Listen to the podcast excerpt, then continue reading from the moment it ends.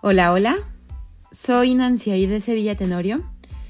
Soy estudiante del séptimo cuatrimestre de la licenciatura en Pedagogía en el Instituto de Educación Digital del Estado de Puebla, Campus Nopalucan.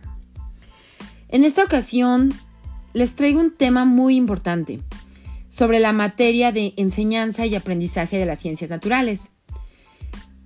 Em, este es un tema que va a hablar sobre el enfoque pedagógico que debemos de dar al estudio de las ciencias.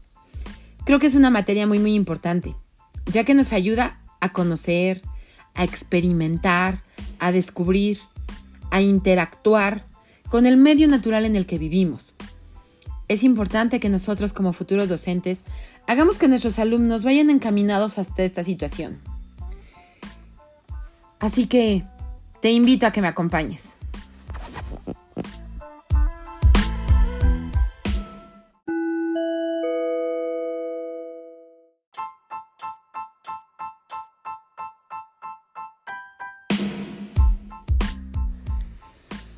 Ok, pues comencemos.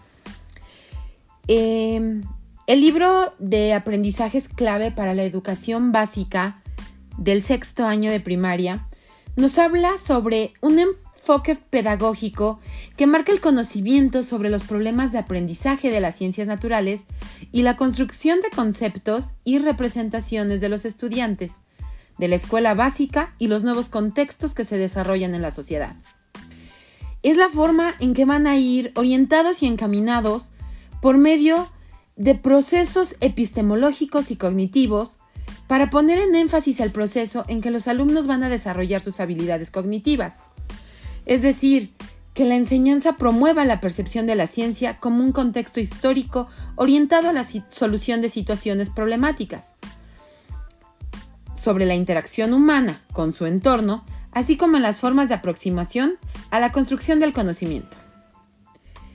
Es por eso que nosotros, en la materia de enseñanza y aprendizaje de las ciencias, nos vamos un poquito hacia el desarrollo cognitivo de los estudiantes, en donde se orienta la construcción de las habilidades para que el alumno aprenda a indagar, a cuestionar, a argumentar, para que ellos puedan hacer una toma de decisiones concreta que vaya de partida en lo perceptible y las representaciones que ellos mismos van a tomar.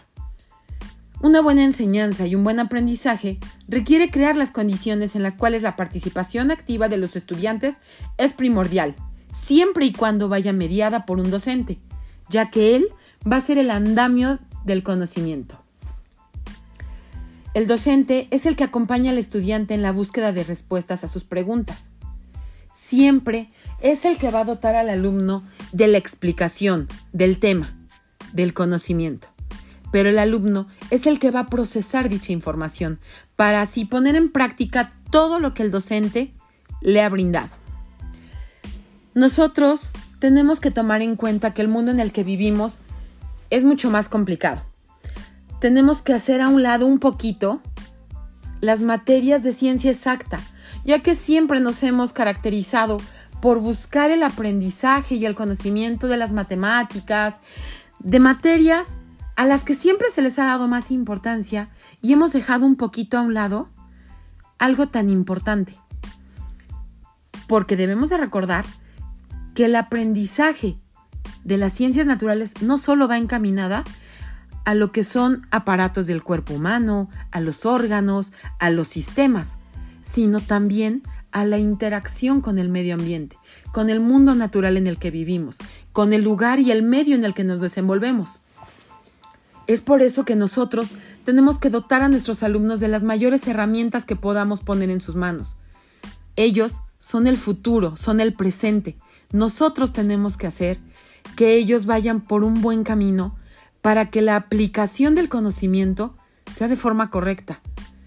Tenemos que enseñarlos a cuidar, a preservar, a pensar a futuro, porque este es el lugar que les vamos a dejar. En esta ocasión, al tomar en cuenta todo lo que nos habla el libro, he llegado a la conclusión de que de verdad nosotros tenemos un papel muy muy importante dentro de la educación.